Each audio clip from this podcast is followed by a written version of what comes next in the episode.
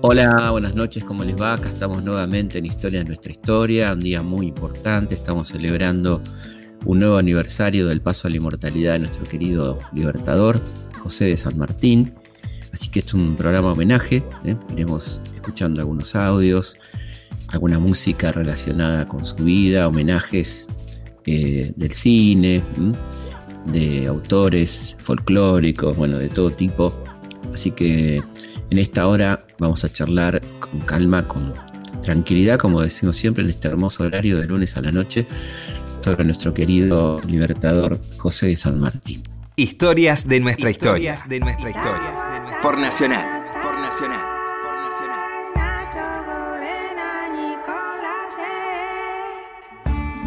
Bueno, como todos saben, vos que me estás escuchando, sabés, este, seguramente, ¿no? José de San Martín nació en Yapeyú, un, pueblito que era en realidad una ciudad en ese momento dentro de lo que era el esquema colonial español, que había sido una parte muy importante de las misiones jesuíticas y que a partir de la expulsión de 1767 había quedado como una zona a controlar por parte del rey, por eso se mandaba a un capitán general, que en este caso era el papá de José, quien se va a establecer en Yapeyú como gobernador y capitán general. Y ahí van a ser entonces Josecito, y va a tener unos años de infancia guaraníes, ¿eh? en esa zona tan guaraní, tan de influencia guaranítica, donde seguramente aprendió el idioma, porque además tuvo una niñera que fue Rosa Guaurú, una, guaraní, que influyó mucho en, su vida, en su infancia. ¿eh? Y ahí comienza entonces esta vida que luego seguirá por el camino del traslado a Buenos Aires.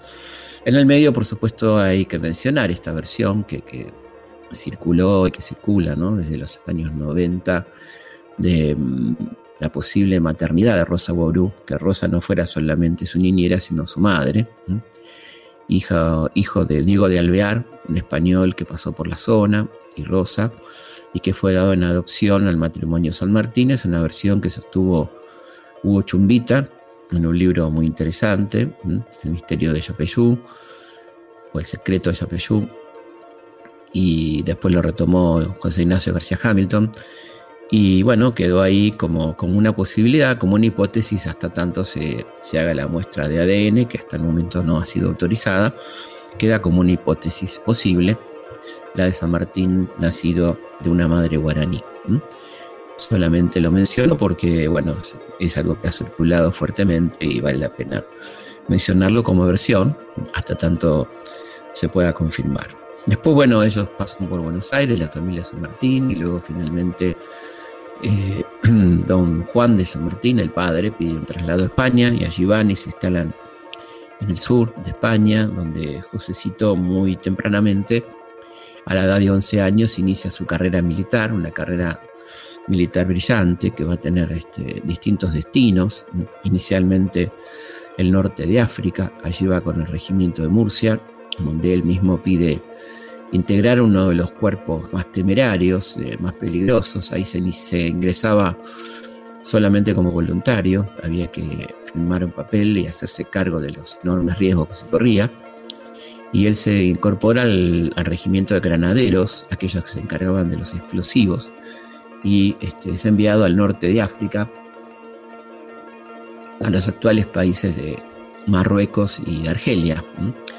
Ahí va a combatir contra los bereberes, contra los moros, en, combates muy encarnizados, en colocando explosivos, desactivando explosivos. Y ya para los 15 años ya es un capitán con mando de tropa. Eh, un, hombre que además, este, digo un hombre, pues ya un pibe de, 15 años en aquel momento era considerado casi un hombre. ¿eh? Y bueno, empieza esta carrera que va a estar también muy marcada eh, por la situación de España, la situación política de España y las divisiones en un ejército altamente politizado como el ejército español, donde había liberales, había conservadores, él va a estar claramente identificado con el ala liberal, es decir, la más revolucionaria. A nosotros la palabra liberal nos suena históricamente a conservador, pero en aquel momento la palabra liberal se vinculaba a las ideas de la Revolución Francesa, a la libertad, a la igualdad, a la fraternidad, a la libertad de cultos. ¿eh? Eso era el liberalismo político en el momento que estamos hablando, que es eh, principios ya del siglo XIX. Ahí San Martín este, va a participar también de la llamada Guerra de Independencia, ¿no? cuando Napoleón invade España y el pueblo español crea juntas y resiste a la invasión napoleónica a la instauración de, José Bonaparte como rey, y ahí va a tener un rol muy importante San Martín ya como oficial del ejército español en diferentes batallas muy conocidas, como por ejemplo el de Albuera, el combate de Albuera eh, ahí en Badajoz, y por supuesto algo que todos recordamos de chico, de, el combate de Bailén, ¿no? que fue el 19 de julio de 1808, un combate muy importante para frenar el avance de la, de la Gran Armée por momentáneamente por lo menos. Y es un año importante en la vida de San Martín porque es el año que él ingresa eh, a la logia, ¿no? A la logia este, masónica, una logia que llamaba Los Caballeros de Cádiz. ¿eh?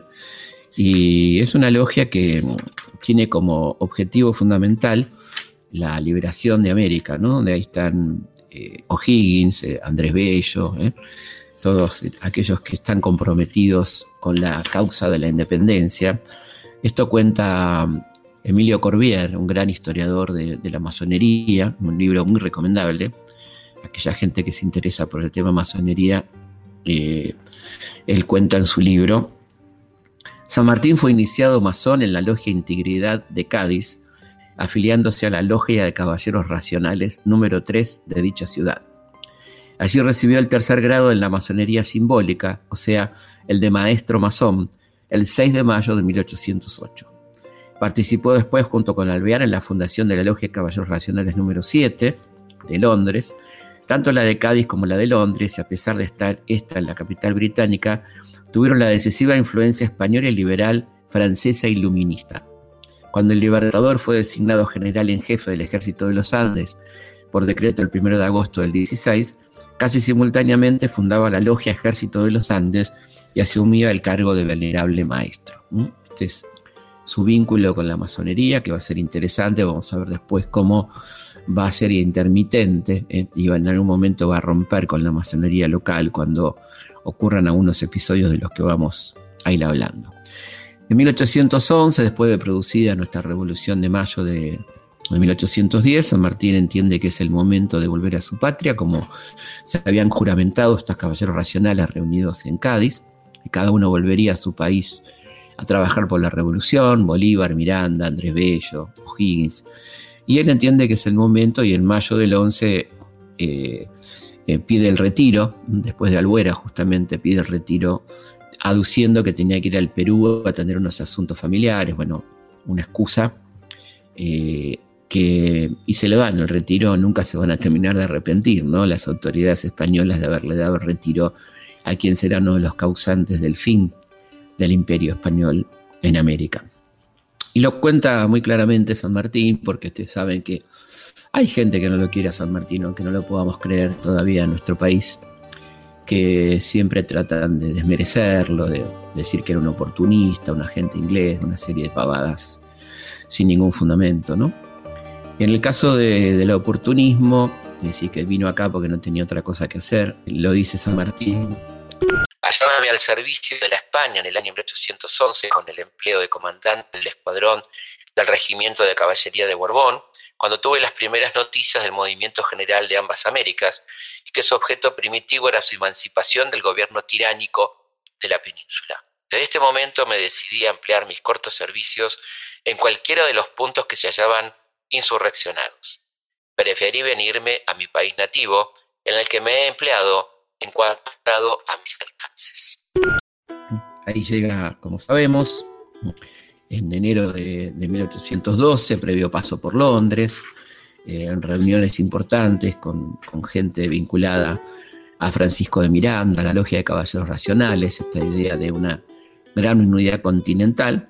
Bueno, y llega San Martín a Buenos Aires eh, el 9 de marzo de, 1812, encontrando a nuestro país, al, proyecto de país todavía, ¿no? que era, ni siquiera éramos, independientes todavía, estábamos camino a hacerlo, en un gran conflicto político con aquel primer triunvirato que tenía a Bernardino Rivadavia como secretario, un triunvirato tremendamente conservador, que, mira con ojos sospechosos ¿eh?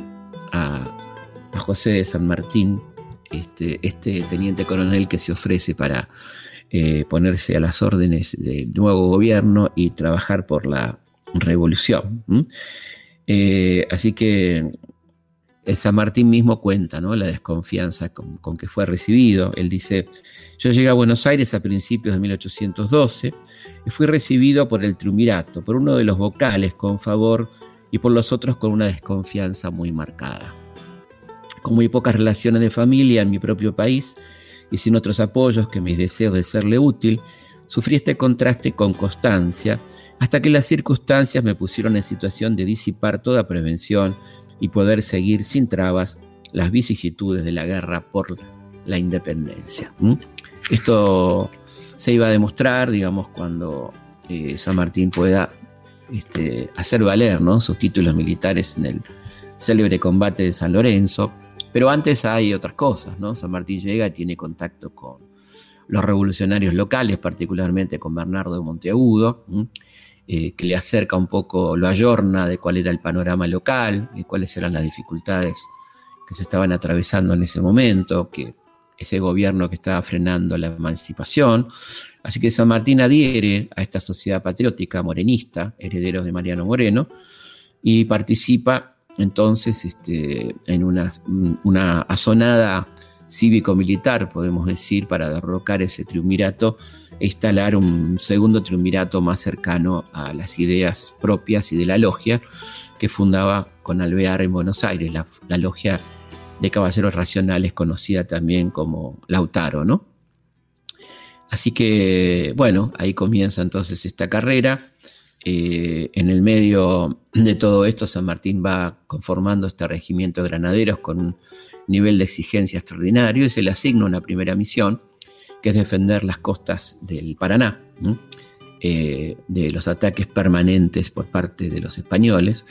Así que allí va entonces eh, San Martín y sus granaderos y va a demostrar entonces lo que valía en este primer extraordinario combate, 3 de febrero de 1813, derrotando en apenas 15 minutos a los invasores y demostrando una calidad táctica y estrategia notable. Pero claro, este, este triunfo militar de San Martín lo posicionaba también políticamente, ¿no? Y recordemos que se estaba reuniendo la asamblea del año 13, en esos, exactamente en esos momentos, y que posiblemente estuviera entre sus objetivos la elección de un jefe de Estado, ¿no? de un, este, casi un presidente, un director supremo, y que San Martín sonaba muy fuertemente para ese cargo. ¿no? Entonces, este, el poder de turno eh, decidió enviarlo fuera de Buenos Aires y para evitar este, la posible elección de San Martín. Fíjense ustedes lo que dice el presidente de la Asamblea, que ya empieza a ser enemigo de San Martín, Carlos María de Alvear, un hombre muy celoso, un ególatra tremendo, además de un claro agente inglés, como veremos, en este caso no hay dudas, eh, y decía lo siguiente, ¿no? Eh, Carlos de Alvear. Yo sentía al instante este gran defecto, un poder ejecutivo de varias personas, y siendo miembro de la constituyente más que miembro presidente, traté de sondear los ánimos con el objeto de concentrar el poder en una sola persona. No había, pues, tiempo que perder y era preciso empezar por hacer en el gobierno una gran variación que pedían imperiosamente las circunstancias. El coronel San Martín había sido enviado a relevar al general Belgrano y la salida de este jefe de la capital, que había se manifestado opuesto a la concentración del poder, me dejaba más expedito para intentar esta grande obra. ¿Mm? Si lo sacan a, San Martín del medio, este, con la excusa de relevar a, Belgrano, que había sido derrotado en Vilcapugio de Ayohuma, y además le piden a San Martín que vaya no solo a reemplazarlo, sino a detenerlo y lo sacan del medio mandándolo lo más lejos posible, esto es a. ¿eh? Eh, y San Martín este, tiene estas palabras para con Belgrano, ¿no? de quien el poder central descalificaba y pedía detenerlo ¿eh? y enjuiciarlo. Decía San Martín. Belgrano es el más metódico de los que conozco en nuestra América. Lleno de integridad y talento, no tendrá las condiciones de un Napoleón Bonaparte en punto a milicia, pero créame usted que es lo mejor que tenemos en América del Sur. Finalmente estos hombres que se admiraban tanto, que se iban escribiendo cartas, ¿no? Este, revelando su entusiasmo. Eh, por ejemplo, Belgrano le escribía a San Martín. Mi querido amigo y compañero, mi corazón toma nuevo aliento cada instante que pienso que usted se me acerca, porque estoy firmemente persuadido de que usted salvará a la patria y podrá el ejército tomar un diferente aspecto. Soy solo, esto es hablar con claridad y confianza. No tengo ni he tenido quien me ayude. En fin, mi amigo, espero en usted un compañero que me ilustre, que me ayude y conozca la pureza de mis intenciones. Que Dios sabe que no se dirigen ni se ha dirigido más que al bien general. Mire qué linda, hermosa frase esta, ¿no? Que Dios sabe que no se han dirigido jamás más que al bien general de la patria y a sacar a nuestros paisanos de la esclavitud en la que vivían cómo nos iba a conmover San Martín con estas palabras, ¿no? Así que bueno, vamos a, recrear eh, aquel maravilloso encuentro en Yatasto o en algún otro lugar. Algunos historiadores discuten si fue en Yatasto o no, pero en alguna posta salteña se han de haber encontrado y se pudo haber producido un diálogo más o menos así como el que sigue. San Martín, se dieron cuenta de que necesitan un militar de verdad. Esto es sobre la pieza de artillería y el informe de las tiendas de campaña. Sí. ¿Qué es eso? Grasa de surí. Es para el hinchazón. Si no me pongo esto es un calvario. Se me entumecen los músculos. Yo digo que es malaria, pero el médico dice que es otra cosa, no sé. Debe molestar esa cicatriz, ¿no? Uf. No es una caída de Tucumán, es un lindo recuerdo que me traje. ¿Te anda mal del estómago? Sí. Tengo manzanilla si quiere. Acá no tenemos para comer, pero... Ah, estupendo. Té tenemos todos los que quiera. Nos estamos acostumbrando al té, como los indios. Usted me muestra un agujero y nosotros le metemos un té. Y ahí lo curamos. ¿Sabe qué pensé para los dos regimientos que trajo usted? Lo vamos a ubicar en el lado sur, es el Perdón, pero dijo que no tienen para comer. No, no, no. No nos mandan nada, no nos mandan ni comida, ni catre, ni manta, ni los sueldos. Nos mandan nada. ¿Y quién paga por todo esto? Yo pago. Pero ya no me queda nada. Ahora que viene usted, seguramente van a mandar algo. Eloísa. Señor. Agua caliente para el té del general. Sí. ¿Así? ¿Por qué? ¿Cómo? Porque usted viene de un triunfo en San Lorenzo ah, y yo vengo de una derrota. No es así. Claro que sí. Yo fracasé. Perdóname, pero eso es ridículo. En Vilcapuje de Yoguma yo no hubiese hecho nada diferente. Y nadie va a poder conquistar el Alto Perú por el norte. Ni usted, ni yo, ni Napoleón, ni Julio César. Y Buenos Aires no manda nada y no va a mandar porque gente como usted y yo molestamos. Yo no los voy a molestar más ya. No, moleste, hombre, moleste. Hay que cagarlo bien a palos. ¿Cuántos somos nosotros? ¿Cinco, seis? Cinco, seis que no entiendo. ¿Cuántos hay que verdaderamente entiendan de lo que estamos hablando? Ah, no. Cuatro o cinco somos. ya nadie habla de independencia. La palabra sola le da miedo. Tampoco hablan de repartición de tierras, ni de los derechos de los indios, ni de la abolición de la esclavitud. Ya nadie habla de nada. Vaya a sacarle a los ricos uno solo de los esclavos que tienen. Y son todos iguales. Vaya a pedirle un anillito para la patria, a ver qué le contesta. ¿Sabe qué voy a hacer cuando llegue a Buenos Aires? Voy a poner una farmacia. En el viaje lo voy a pensar bien. ¿Qué viaje?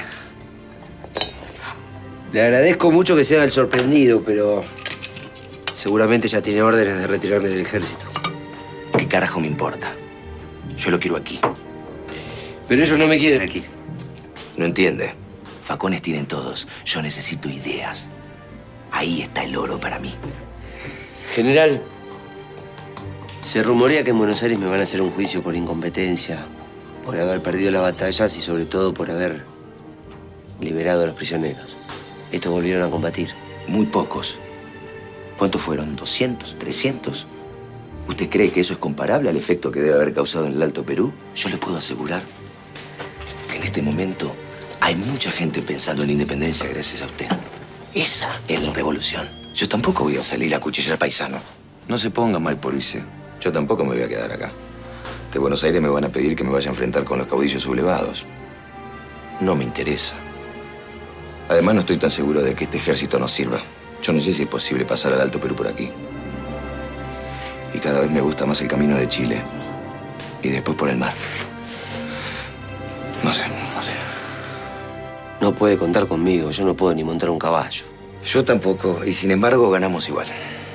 La verdad, usted parece no saber quién es. Ahora hace falta alguien como usted. Yo leí sus textos sobre educación, agronomía, teoría política. ¿Quién va a pensar en la unión de las provincias mejor que usted? Créame, usted no sabe quién es. Bueno, efectivamente, como escuchábamos ahí, había temas de salud, ¿no? Los dos podían, la verdad, que intercambiar historias clínicas muy complejas, ¿no? Este, dolores, eh, en, medio de situaciones tremendas, ¿no? Imaginemos, ¿no? Personas enfermas con reuma, artrosis, este, problemas hepáticos, este, problemas cardíacos, pulmonares, en medio de esos calores, esos fríos intensos, depende del momento del año, ¿no? Este, sin, sin, ningún tipo de abrigo correspondiente, sin las condiciones médicas, sin remedios. Bueno, esa era la situación, ¿no? Y es interesante entonces, antes de seguir adelante con todo lo que va a hacer este hombre, nuestro querido don José, conocer un poco de la historia clínica de la mano del doctor Daniel López Rossetti en aquel hermoso programa que hicimos en Telefe, que se llamó Historia Clínica, en este caso dedicado a eh, la salud y la vida de don José de San Martín. Ah, bueno. Definitivamente cruzar los Andes no fue el único obstáculo que tuvo que superar. No, mira, tuvo de todo. Asma, gastritis, trastornos reumáticos. ¿Qué más? Fiebre tifoidea. ¿Qué más? Úlcera gastrodenal, hemorragia digestiva, vómitos de sangre, infecciones en los ojos, catarata, ceguera. Sí, también problemas nerviosos, insomnio, seguramente traumatismo provocado por accidente, ¿no? Sí. Heridas de guerra.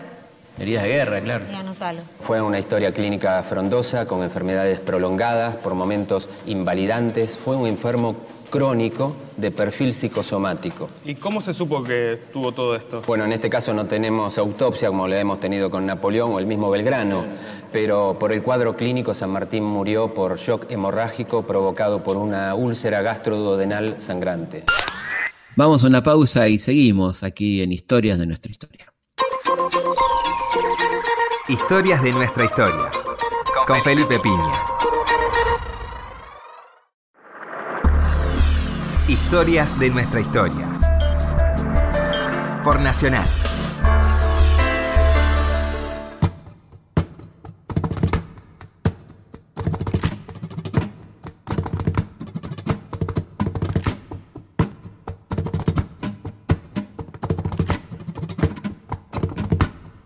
Seguimos en Historia de nuestra historia, en este horario tan lindo, lunes a la noche, tranquilos, hablando nada más y nada menos que del, number one, ¿no? De don José de San Martín.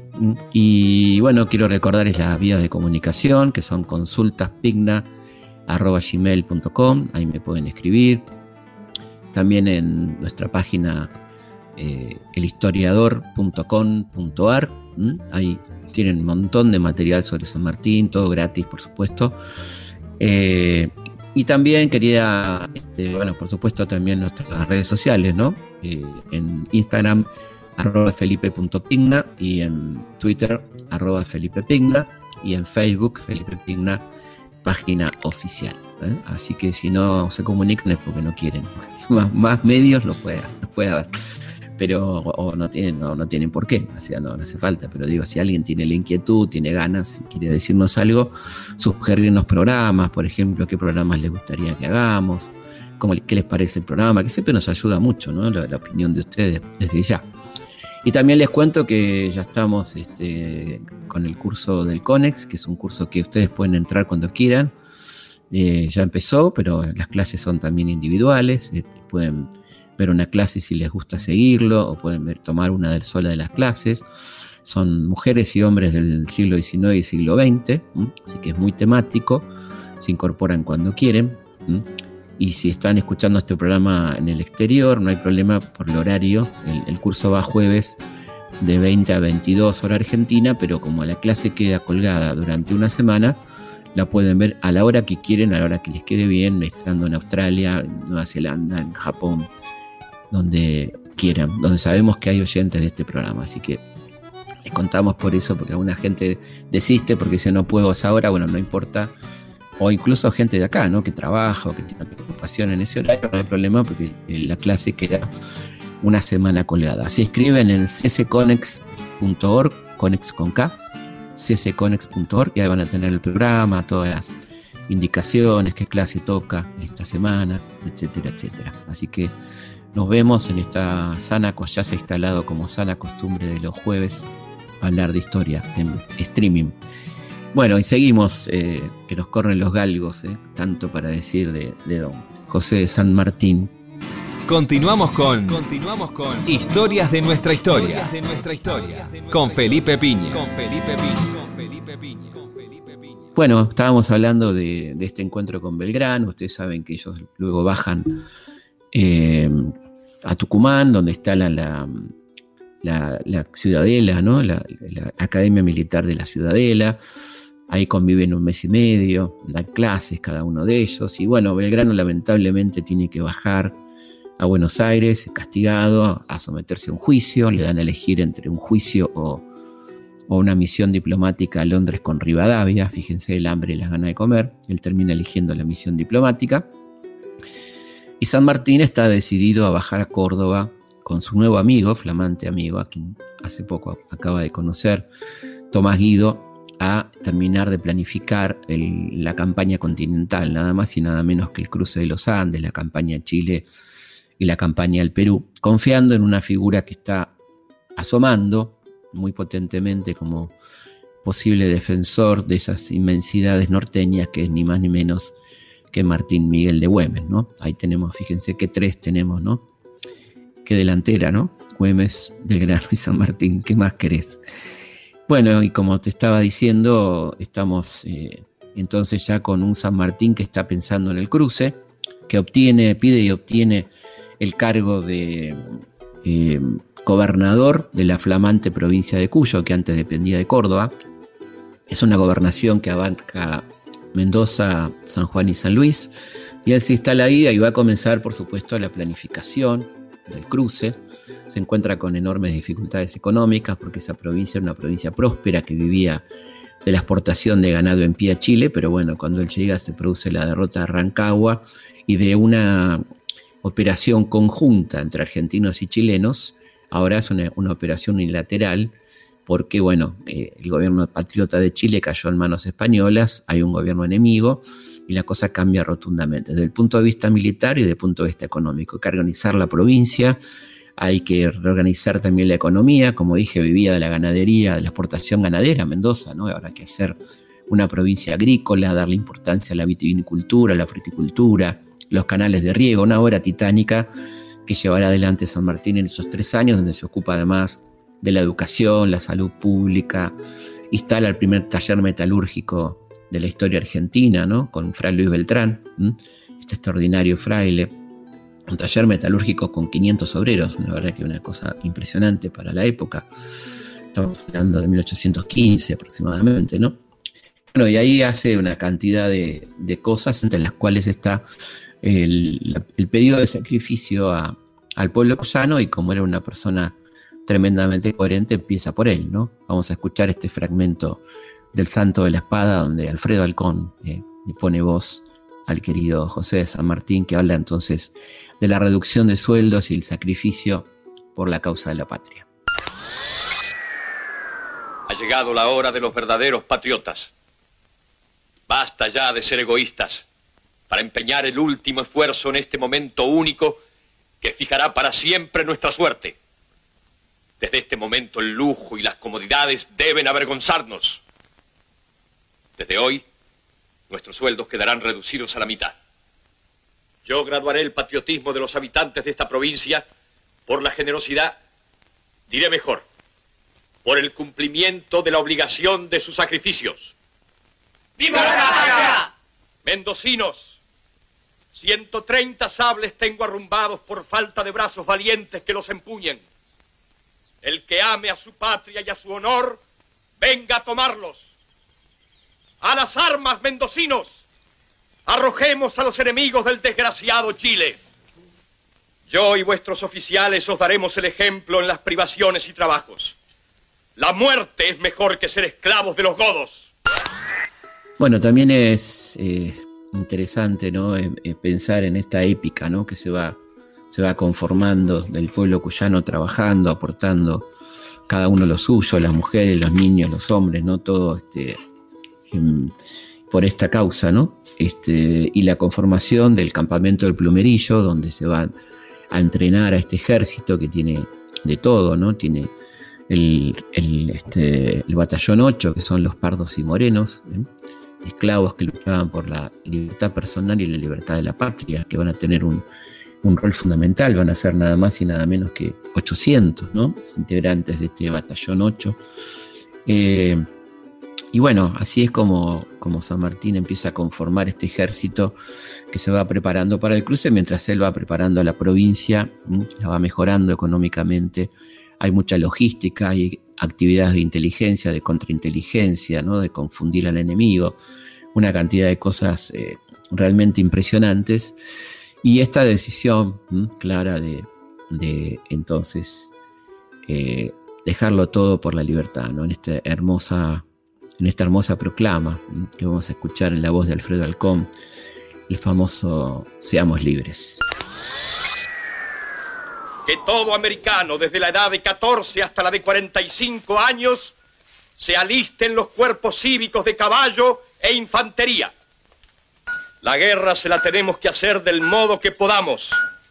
Cuando se acaben los vestuarios, nos vestiremos con las valletitas que nos trabajan mujeres. Y si no trabajan mujeres, andaremos como nuestros paisanos los indios. Seamos libres y lo demás no importa nada.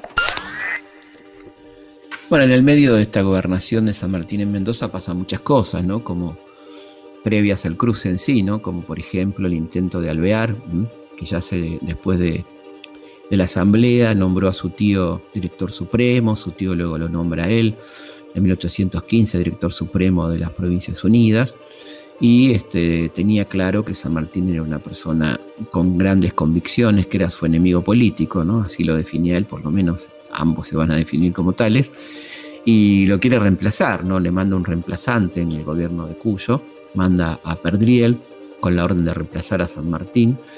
Eh, San Martín ahí hace valer su astucia política, claramente, dice que no hay problema, que él este, le cede el gobierno, pero que le permita caballerosamente acompañarlo a la plaza central de Mendoza a asumir su nuevo cargo. Obviamente era una, un acto de, picardía porque sabía que cuando llegaran a la plaza el pueblo iba a buchear e iba a impedir la asunción de Perdiel iba a ratificar absolutamente su gobernación.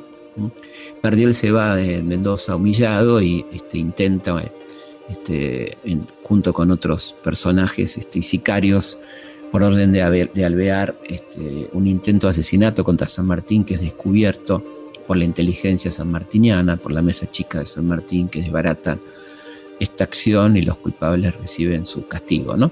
Eh, ese era, quiero decir, para que vean con los frentes que tenía que, lidiar San Martín mientras estaba preparando el ejército, los frentes políticos, ¿no? de este alvear que al mismo tiempo que estaba preocupado por molestar a San Martín y destituirlo, estaba enviando a, Londres a Manuel José García con la oferta de la que hemos hablado acá muchas veces, la oferta de entregar a estas provincias como colonia a la Gran Bretaña. ¿no?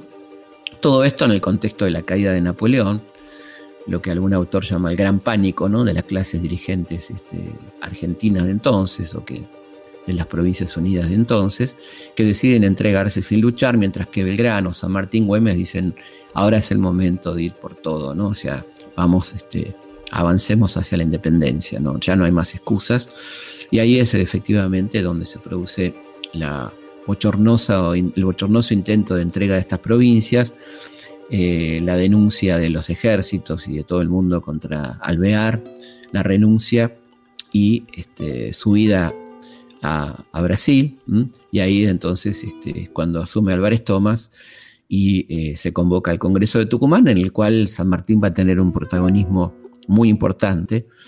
Por un lado va, a apoyar este, las propuestas de, Belgrano, de la monarquía incaica, ¿no? esto de que haya un rey inca con un rey simbólico inca y con un sistema parlamentario al estilo de, las, monarquías parlamentarias europeas, fundamentalmente la inglesa. Y por otro lado va a apurar fuertemente la, la sanción de nuestra declaración de nuestra independencia porque él tenía todo preparado para el cruce. Lo tenía que hacer forzosamente entre enero y febrero por cuestiones climáticas del 17 y no podía esperar más esa declaración que, por la cual presiona fuertemente están esas hermosas cartas ¿no? este, dirigidas a, Godoy Cruz, ¿eh? su diputado en el Congreso de Tucumán, donde le decía, ¿hasta cuándo esperamos declarar nuestra independencia? ¿No le parece a usted una cosa bien ridícula acuñar moneda, tener el pabellón y cucarda nacional y por último hacer la guerra al soberano de quien en el día dependemos? ¿Qué no falta más que decirlo? Por otra parte, ¿qué relaciones podremos emprender cuando estamos a pupilo? Y esto era muy claro para él porque él quería cruzar los Andes como el general de un país independiente, ¿no? no de un país que todavía no había definido esta situación. Así que bueno, ahí comienza entonces este, la, hazaña de los Andes y él reglamenta un código de honor que es extraordinario, que una vez hablando con un jefe de granaderos me decía que sería muy bueno que esto esté en todos los cuarteles del país. Yo creo que sí, esto tendría que estar a la entrada de todos los cuarteles de nuestra patria. La frase del Código de Honor sanmartiniano del Ejército de los Andes dice lo siguiente.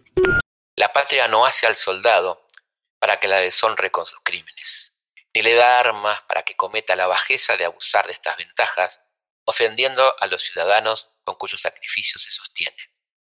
La tropa debe ser tanto más virtuosa y honesta cuanto es creada para conservar el orden, afianzar el poder de las leyes y dar fuerza al gobierno para ejecutarlas y hacerse respetar de los malvados que serán más insolentes con el mal ejemplo de los militares. Las penas aquí establecidas y las que se dictasen según la ley serán aplicadas irremisiblemente, sea honrado el que no quiera sufrirlas. La patria no es abrigadora de crímenes. Este es el parte del Código de Honor del Ejército de los Andes, ¿eh? que es un documento verdaderamente extraordinario. Bueno, vendrá el famoso cruce de los Andes, hecho en tiempo récord, en apenas 20 días aproximadamente, en seis columnas de La Rioja al sur de Mendoza, con una precisión, eh, una, una, logística preparada durante tres años, ¿no? Aquel ejército que llevaba 5.200 hombres, 10.000 mulas, 1.600 caballos, 600 vacas, apenas 900 tiros de fusil ¿no? y carabina, 2.000 balas de cañón, 2.000 metralla, de metralla y 600 granadas. Eso era todo lo que tenían estos hombres, estos más de 5.000 hombres que cruzaban por estas seis columnas para llegar del otro lado y enfrentarse a los, a los realistas en Chacabuco, ¿no? esa enorme victoria. Y es muy lindo lo que dice José Luis Busaniche, este gran historiador argentino, después del triunfo de Chacabuco y particularmente el triunfo de Maipú, estas victorias en, territorio chileno, dice Busaniche. Bolívar está en un rincón del Orinoco donde la independencia es apenas una esperanza. En agosto llegan algunos diarios ingleses que anuncian la victoria de San Martín en Maipú y entonces concibe un proyecto semejante al del Paso de los Andes por el héroe del sur. El Paso de los Andes venezolanos remontando el Orinoco para caer sobre los españoles en Bogotá y seguir, si les es posible, hasta el Perú. ¿Mm? Bueno, es interesante, ¿no? Como, como este triunfo tan impresionante que este, es tapa de los diarios del mundo, hablan de, del comienzo del fin del imperio español, estamos hablando del año 1818, ¿eh?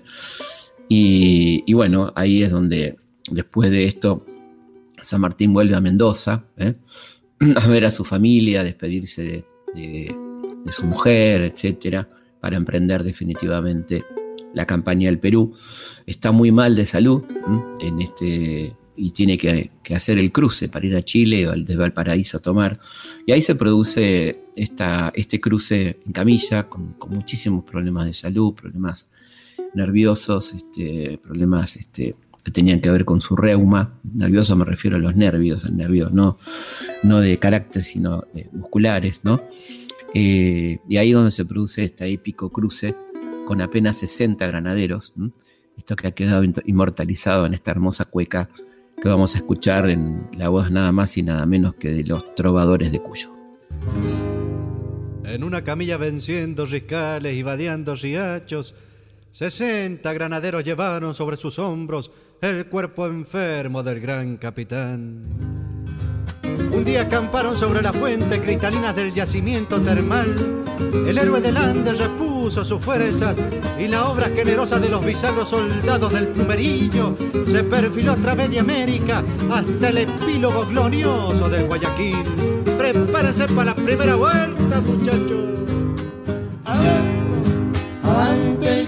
Ante el Cristo Redentor.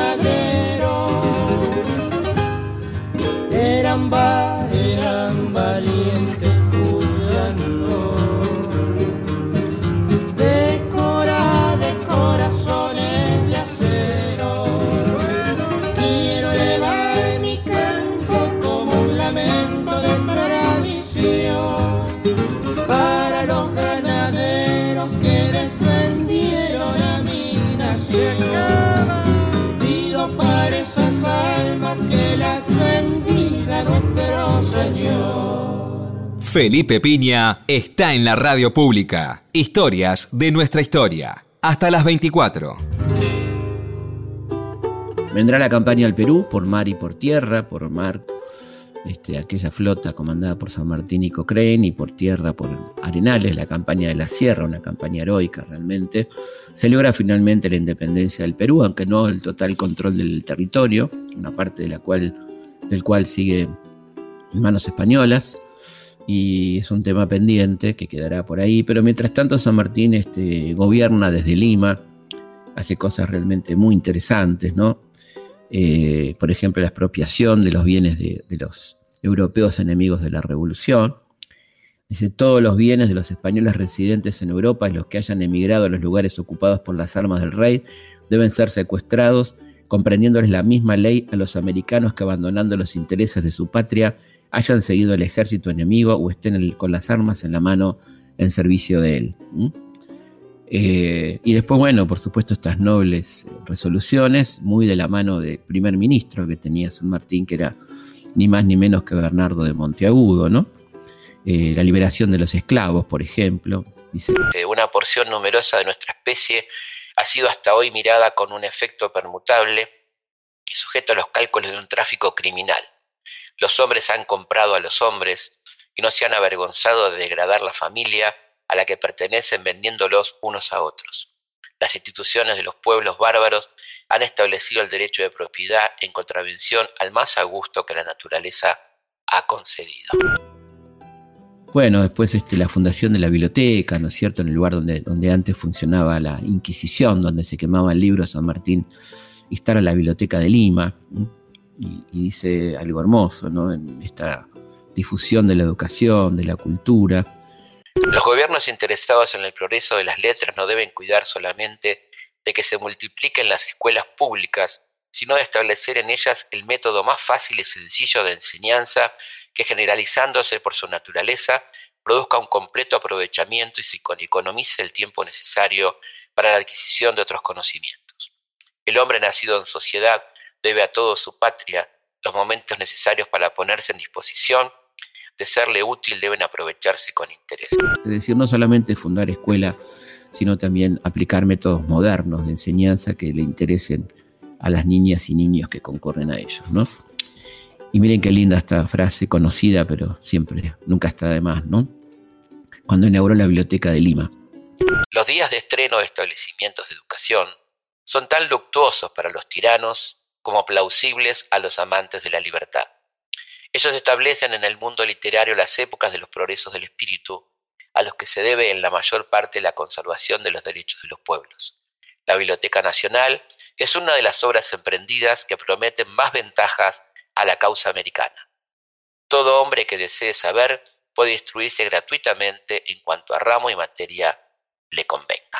Bueno, después esta administró la justicia imparcial, prohibió los allanamientos sin causa, bueno, una, obra realmente extraordinaria, pero faltaba completar la tarea de la independencia del Perú y ahí tuvo que recurrir a su patria, gobernada en ese momento por su enemigo Rivadavia, que le niega todo apoyo y hace algo que él no quería hacer, que era recurrir a Bolívar, y ahí se produce el famoso encuentro del Guayaquil, que está bastante bien sintetizado en este diálogo entre Alfredo Alcón y Héctor Alterio, en Alfredo Alcón San Martín Alterio Bolívar, en la película El Santo de la Espada. Al fin se cumplieron mis deseos de conocer y estrechar la mano del renombrado general San Martín. Unidos obtendremos la pronta conclusión de la guerra y la organización de las diferentes repúblicas del continente. Su ejército mantiene a raya al invasor. Son apenas 8.500 hombres, en su gran parte reclutas. Tengo noticias que el ejército realista está muy debilitado. No se haga ilusión, mi general. Las noticias que usted tiene son equivocadas. Montan en el Alto y Bajo Perú a más de 19.000 veteranos. Mi viaje a Guayaquil no tiene otro objeto que reclamar la ayuda que usted pueda prestarnos. No puedo desprenderme de más de tres batallones. Solo alcanzarán para mantener la guarnición del Callao y el orden en Lima. Se trata de terminar la lucha que hemos emprendido juntos para liberar América. El Congreso de Colombia no me autorizará a ausentarme del territorio de la República. Se ha reservado el absoluto poder en los pueblos que yo fuese liberando, como lo acaba de ser con Quito y Guayaquil. Como ve, es imposible lo que usted pretende. Habría otra solución. ¿Cuál? Yo combatiría sus órdenes. Puede venir con seguridad al Perú contando con mi cooperación. Yo seré su segundo. Jamás podría tener bajo mis órdenes al general San Martín. Entonces solo queda una solución. ¿Cuál? Mi renuncia. ¿Su renuncia? Depondré mi cargo ante el Congreso que he convocado para dentro de tres meses. Le deseo un feliz regreso y muchos éxitos en el Perú. Yo deseo que usted sea quien tenga la gloria de terminar la guerra de la independencia. Perú lo espera, general. Yo solo estaré allí el tiempo necesario para ordenar mis cosas. Bueno, lamentablemente no hubo acuerdo. Hubo un acto un poco de soberbia de parte de Bolívar. eh, Este, como él va a decir, eh, como va a decir San Martín en una carta posterior, le dejo, la gloria, ¿no? Que termine usted la, obra. Y luego vendrá la renuncia a su cargo de protector del Perú, su viaje a Mendoza, esperar alguna noticia de cómo seguía la guerra, así se hacía falta su colaboración, y finalmente la noticia de la muerte de su querida Remedios y pasar por Buenos Aires a buscar a su hijita Mercedes, el chiche como le decía él, y la partida al exilio después de la tremenda persecución de los rivadavianos, ¿no? donde lo, llenaban de espías, este, lo volvían loco. Y este, finalmente decide entonces eh, marchar al exilio, envuelto en una campaña de prensa tremenda lanzada por Rivadavia en los diarios porteños como el Argos, por ejemplo, que lo acusan de montones de cosas que- con las cuales él no tuvo absolutamente nada que ver, ¿no?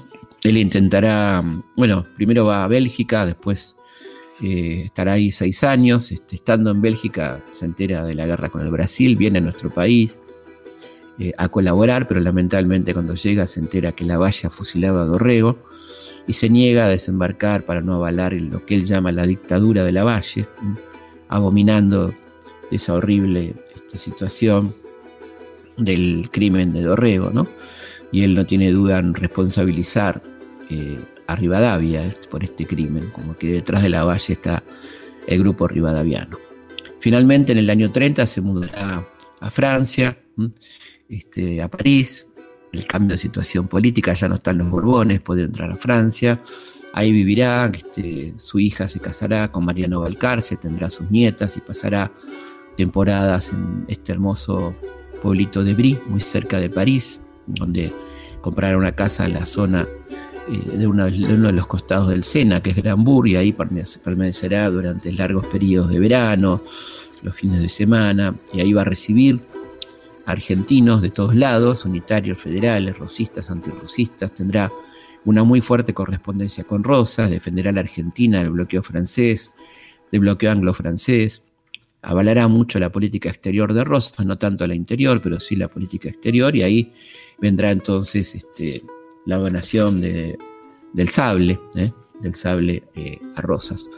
Y es muy interesante, muy lindo ¿no? el, el tono que emplea Alfredo Alcón para leer parte de este testamento redactado por San Martín en 1843. Yo fui un instrumento de la justicia. La causa que defendí es la causa del género humano. Cuando yo muera, prohíbo que se me haga ningún funeral. Desde el lugar en que falleciere, se me conducirá directamente al cementerio sin ningún acompañamiento. Pero sí desearía que mi corazón fuera depositado en el de Buenos Aires. Bueno, se nos va el tiempo, nos pasó volando este programa, queda mucho por hablar, por supuesto vamos a hacer otros San Martínez durante el año, pero queríamos no dejar pasar eh, este momento para homenajear a esta persona tan querible, tan entrañable, ¿no? Paisano, como decía él, paisano mío, como le decían cartas Artigas, cuando decía que no iba a derramar nunca sangre de hermanos, que no iba a entrar jamás en la guerra civil. Esta persona tan querida que tenemos la suerte de que sea nuestro libertador y querido padre de la patria. Así que vaya nuestro enorme saludo emocionado este 17 de agosto para el queridísimo don José, sin ninguna duda, el gran jefe. Nos volvemos a encontrar como siempre aquí lunes a la noche, 23 horas por Radio Nacional, la radio pública. Historias de nuestra historia. de nuestra historia. Conducción, conducción, Felipe Pino. Felipe Pino. Felipe Pino. Producción, producción. Cecilia Mucioli. Cecilia Mucioli. Cecilia Mucioli. Edición, edición, edición. Martín Mesuti. Martín Mesuti. Martín Mesuti. Martín Mesuti. Llega el Ande su cumbre más alta de la mar el metal de su voz y entre cielos y eternas se alza el trono del libertador. Suenen claras trompetas de gloria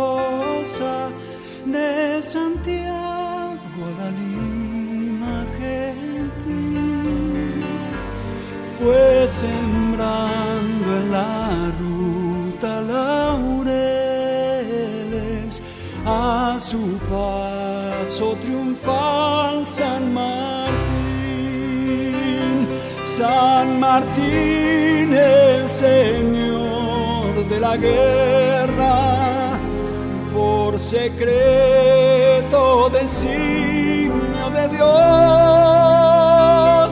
grande fue cuando